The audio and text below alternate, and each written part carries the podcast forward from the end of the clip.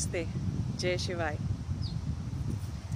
Many people have asked me to describe how it was when the very first time my Kundalini was awakened and what happened exactly and uh, how it was for me. So today I'm going to put it into words, though it is a very difficult job to do that.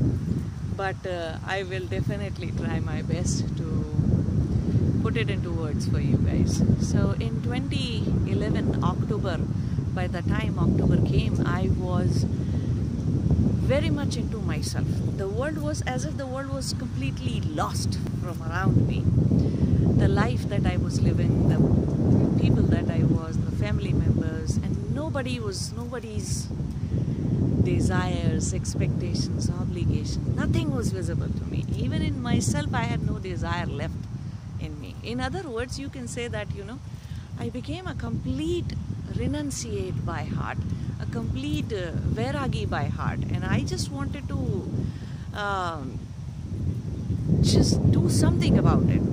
I was feeling a void within me, and that void was overwhelming. It, it was as if it just consumed me. And it's not that something happened, something bad happened in my life. No, nothing. No physical um, disease or uh, cancer or anything big that has happened. Nothing in my life has happened that big. But since childhood, the way I was a Vairagi, so it just keep kept growing within me, and it became so huge that void, that Vairagi within, just grows so huge in size that uh, I could no longer just shut it up with you know various kinds of activities involving myself into doing karate taekwondo or involving myself at home with my son and his activities and my job my career ambitions. Nothing was there that i could silent it with. So and i was wondering what i should be doing. So in october actually uh, there came a time when i decided okay i am going to do kriya yoga. I'm going to do pranayama and uh, I need to raise my kundalini. That was my main main core thought that I need to raise my kundalini. But um, there was no prior knowledge of this lifetime that I had about kundalini, what it is, how exactly it works. I had no idea about all those things, but just there was a deep knowing that I need to raise my kundalini. So I and I was uh, all my life I was a little lazy in getting up at, in the morning. Always it was a hard time for me to just get up in the morning, though I have to for my school time, my college, and then later on for my job, and then later on for my uh, son's school. So I had to get up. So, but for this thing, when it came to my mind that I need to raise my kundalini, I had no idea. I just woke up at 3 a.m. and started at 3:40 that night.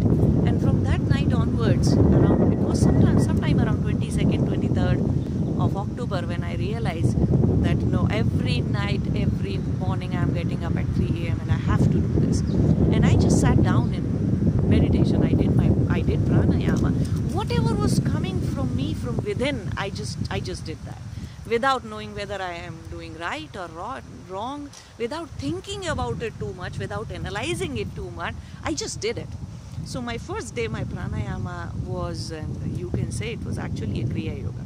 So the first day, it was, um, the session was of three hours long, from 3:40, starting from 3:40, and that way I kept on doing it, doing it, and in the month of uh, whatever kept coming to me from inner, inner knowledge, from the inner voice that I was intuitive all my life, and uh, for me, life is just about intuition. I lived my life that way.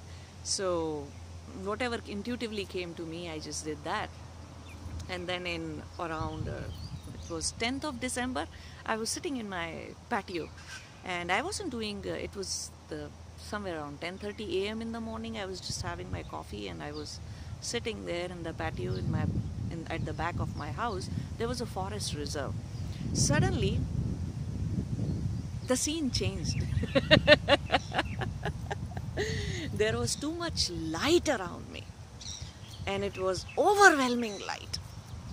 Overwhelming, white, foggy light. And then I saw that the trees are exceptionally green, very green, very as if everything was glowing in the forest behind me. So that that overwhelming moment might have taken two, three minutes, four minutes, and then after that, I really don't know for next 10, 15 minutes. I was into actually into samadhi, realize that 15, 20 minutes have passed, and uh, when I came out of it, then still the visually everything was very bright. But uh, more than the visual thing i realized in that very moment i knew what needs to be done in my what needs to be done. And i in that moment i realized that there is another reality because all while all the while i was doing my sadhana i was wondering how can god create such a world? How can there is so how can be there so much so much of suffering around me?